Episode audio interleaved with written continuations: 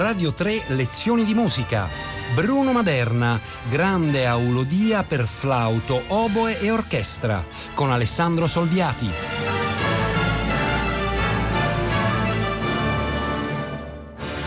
Buongiorno, continuando il nostro ciclo dedicato a quattro compositori del XX secolo italiano, Parliamo oggi, di, oggi e domani di Bruno Maderna e ogni volta che si parla di Bruno Maderna c'è qualcosa che, che emoziona profondamente.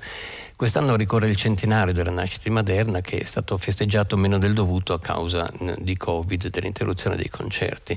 La sua figura è e rimarrà sempre oggetto di riflessione e di ammirazione per la sua musica, per il suo modo di, di pensare, eh, per il suo modo dello spessore della sua figura di musicista a 360 gradi e anche per la sua profonda umanità.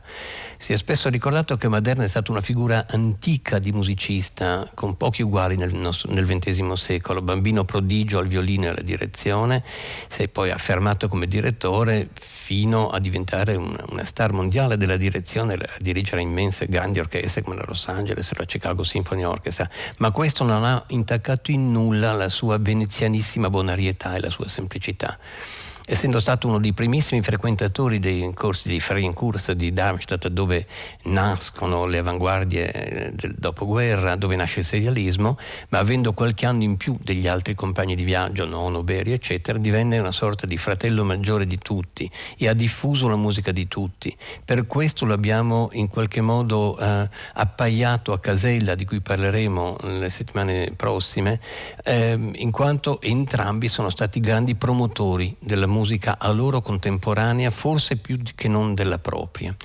Per queste due lezioni dedicate a Maderna abbiamo scelto due brani molto diversi per epoca e diciamo per stile, ma accomunati dalla stessa immensa capacità di fare musica con ogni tecnica ed ogni periodo del pensiero musicale occidentale. Domani infatti ascolteremo Serenata Seconda per ensemble, un brano degli anni 50 e del periodo seriale eh, e vedremo come Maderna sappia comunque camminare un gradino al di sopra delle militanze. Oggi invece ci occupiamo di Grande Eulodia, uno dei, dei grandi brani orchestrali che contraddistinguono l'esplosione creativa e il nuovo afflato musicale degli ultimi anni di vita di Maderna, cioè tra il 69 e il 73 in cui nacquero grandi capolavori come Quadrivium, Aura, Biogramma, eccetera. Grande Melodia, scritta nel 1970, è un lavoro ampio di 24 minuti con, ehm, per flauto, oboe e orchestra. Quindi ci sono due solisti, flauto che è anche ottavino, flauto in sol, l'oboe che è anche oboe d'amore e musette e orchestra. Bisogna mh, per forza parlare un attimo dei due solisti. Questo è l'unico lavoro orchestrale di Maderna che riunisce in veste solistica i suoi due, diciamo, solisti del cuore, i due solisti simboli simbolo, quelli che evocano intere regioni spirituali. L'oboe è per Maderna il canto stesso, il canto puro e antico, anche quindi la nostalgia del canto stesso. Il flauto è la libertà, la leggerezza. Si ricordi che nell'unica opera di Maderna, Hyperion, l'uomo libero, l'eroe che eliva il suo canto in lotta contro la meccanicità del mondo, è di fatto in scena un flautista. L'orchestra che usata è una ampia compagine sinfonica di cui Maderna indica con molta precisione e in modo molto significativo la, la disposizione. Gli archi sono divisi in tre gruppi, in tre gruppi analoghi e completi, tre piccole orchestre d'archi, diciamo, disposti a sinistra, al centro e a destra, ma in fondo, dietro del palcoscenico eh, sono inframmezzati tre gruppi dalle percussioni e dagli ottoni, davanti ci sono i legni che fanno quindi da tramite tra i due solisti che sono sul proscenio naturalmente e l'orchestra d'archi. Il brano ha una chiarezza formale e immaginativa assolutamente esemplare. La sua strategia, le sue strutture, le sue strategie nell'uso dei soli di tutti divengono quasi come la regia di una mm, precisa, evidente, anche se astratta, narratività globale globalmente il brano è diviso in tre parti, diciamo ABC, ma forse potremmo dire ABA primo, perché la prima e la terza propongono una partitura orchestrale interamente, diligentemente, totalmente unica, totalmente scritta, mentre la parte B chiede, come spesso ha fatto Maderna, soprattutto in questi ultimi anni, chiede al direttore di decidere il susseguirsi, la sovrapposizione di tasselli, eh, insomma lascia spazio all'alia e alla virgolette invenzione del direttore stesso. Oggi peraltro, con un po' di emozione, eh, ascolteremo la versione diretta da Bruno Maderna eh, nel 1970, avendo i suoi due solisti del cuore, cioè il flautista Severino Gazzelloni e l'oboista Lothar Faber. La prima sezione, in modo dovrei dire estremamente classico, eh, è divisa in tre parti. La prima parte è una cadenza dei soli, eh, la, seconda, eh, la, seconda, parte è un tutti, un tutti, no, non è un tutti, ci sono solo gli archi, ma insomma eh, contrappone i soli l'intera orchestra d'archi. La terza parte vede il rientro dei soli che dialogano tra loro, ma con un sostegno eh, dell'orchestra che però parte da pochi archi, si addensa, si addensa, si addensa, fino ad aggredire i due soli e in qualche modo a zittirli. Partiamo dalla doppia cadenza iniziale. Flauto e oboe iniziano in regione acuta, dove i loro timbri si fondono e confondono, sembrano lo stesso solista e fanno una sorta di eterofonia su poche note. Queste poche note sono le note Bach, cioè Si bemolle La, Do, Si be quadro, ma in ordine diverso dal nome Bach, ma sono proprio queste, a poco a poco ornate e poi lasciando spazio, ve lo segnalerò, a una lunga citazione indicata da Maderna stessa del solo oboe d'amore ed è una citazione della parte di oboe del suo secondo concerto per oboe orchestra che era soltanto dell'anno precedente, cioè del 69. Ascoltiamo quindi la cadenza iniziale di oboe e flauto di grande eulodia.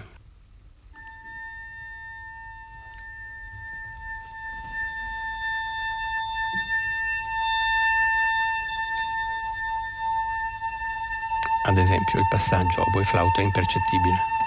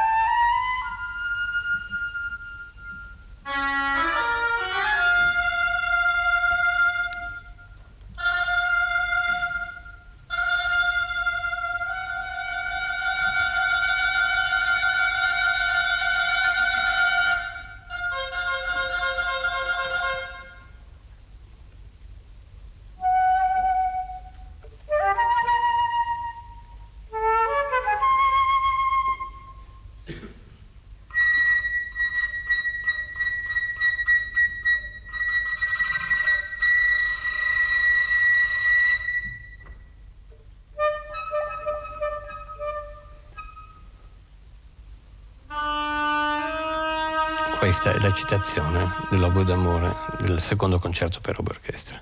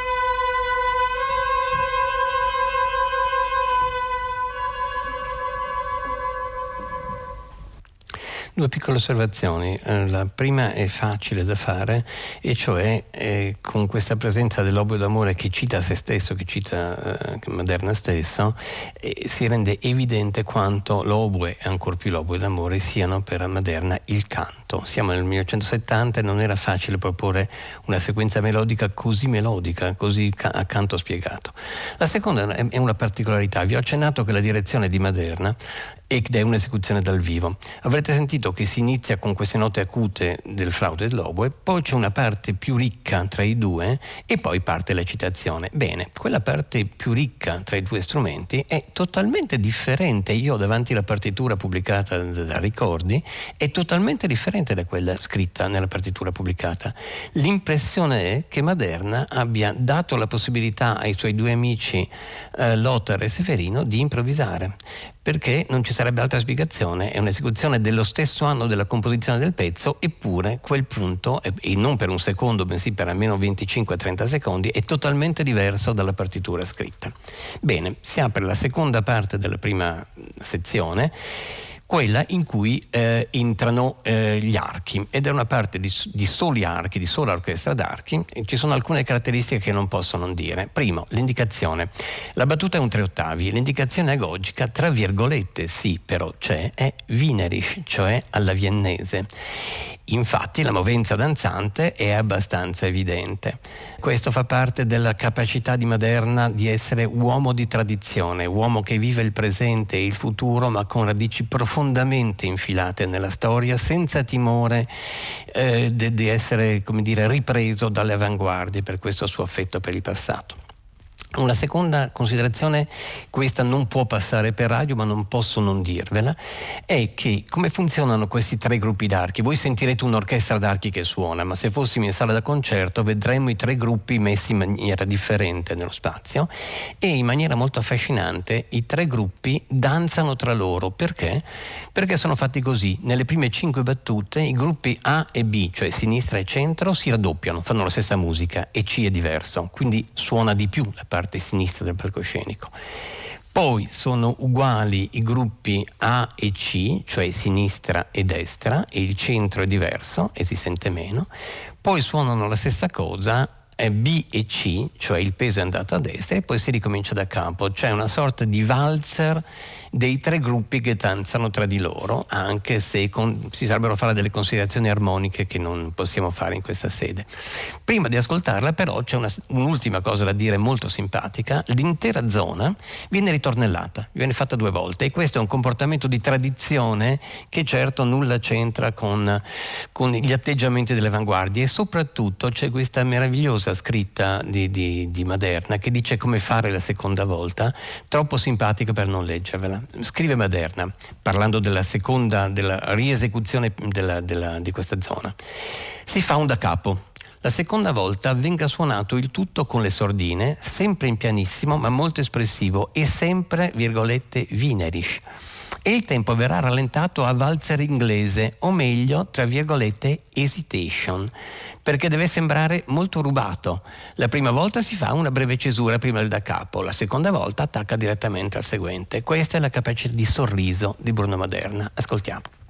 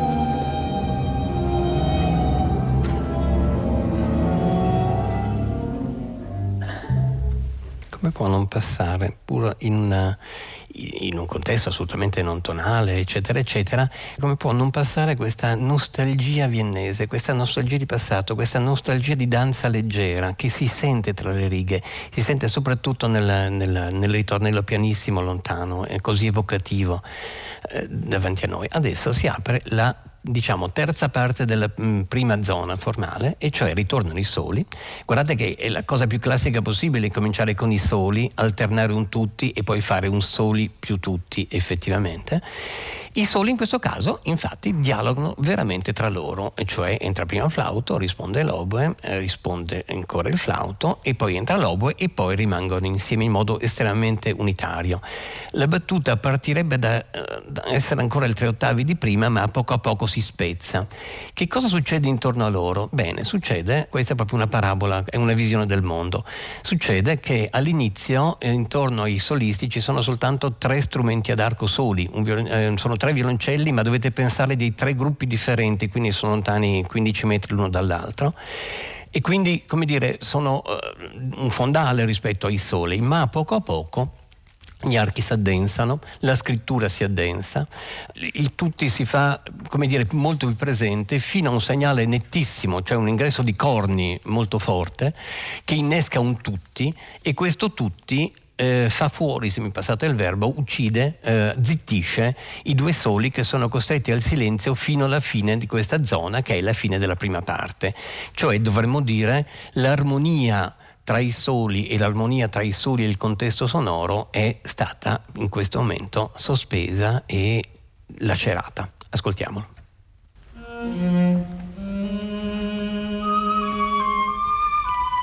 Ecco il flauto.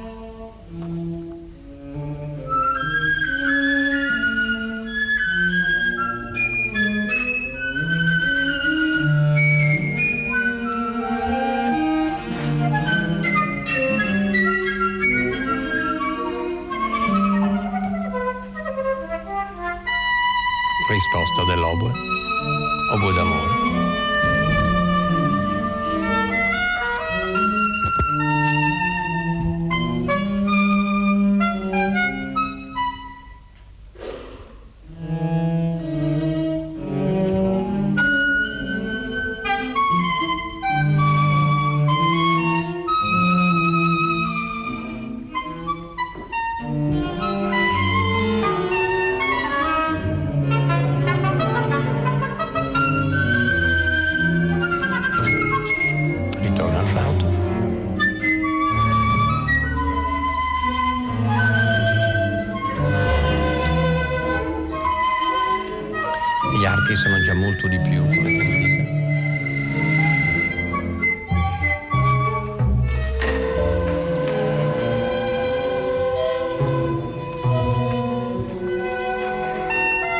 Sempre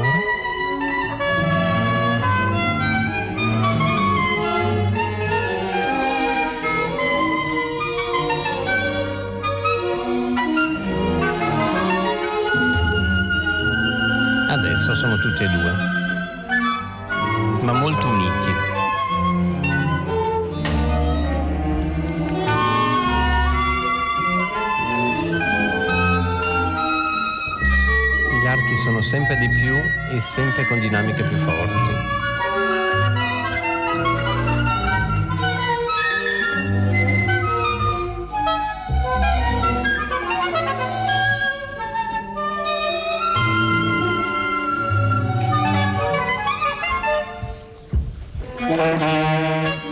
Ecco i corni e l'ingresso del tutti che ha zittito i soli.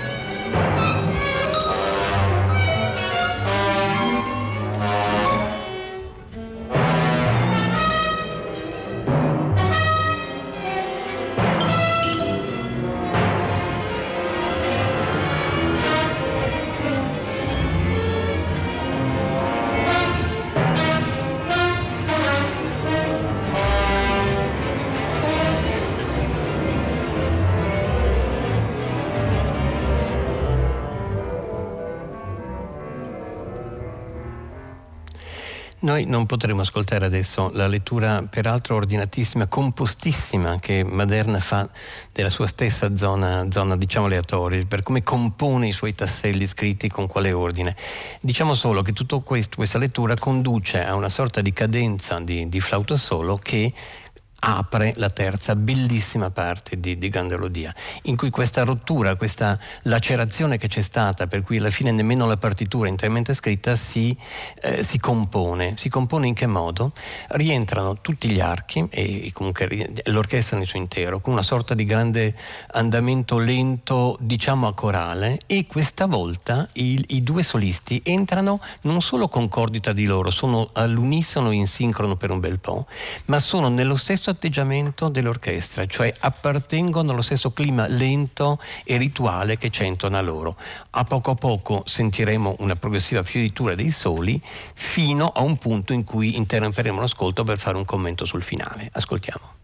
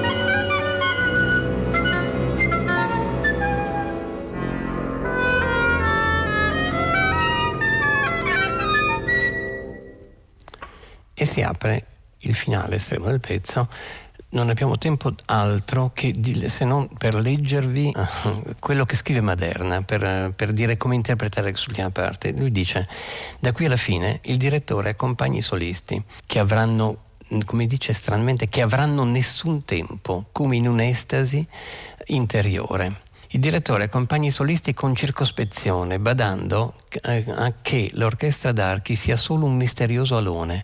Può fermare in ogni istante creando delle colonne su pause, quasi prendesse suggerimento dal canto dei soli. Procuri di terminare poco prima dei soli, lasciando a loro le ultime note. E non ci resta che ascoltarla.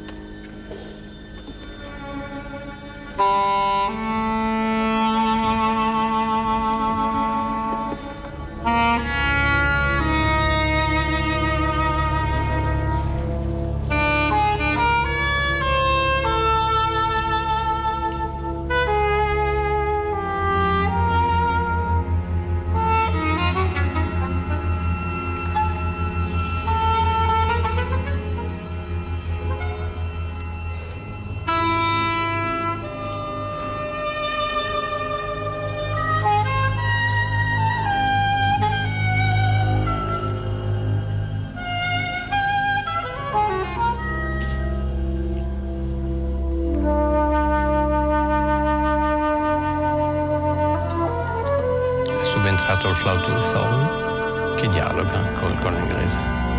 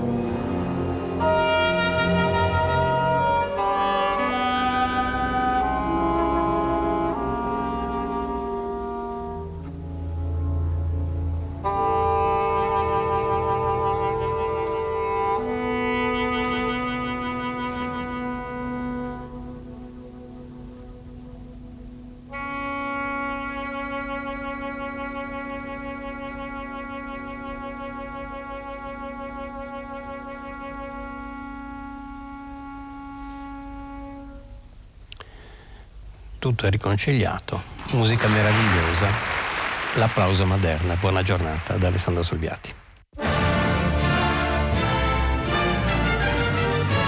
Radio 3 Lezioni di musica a cura di Paola Damiani.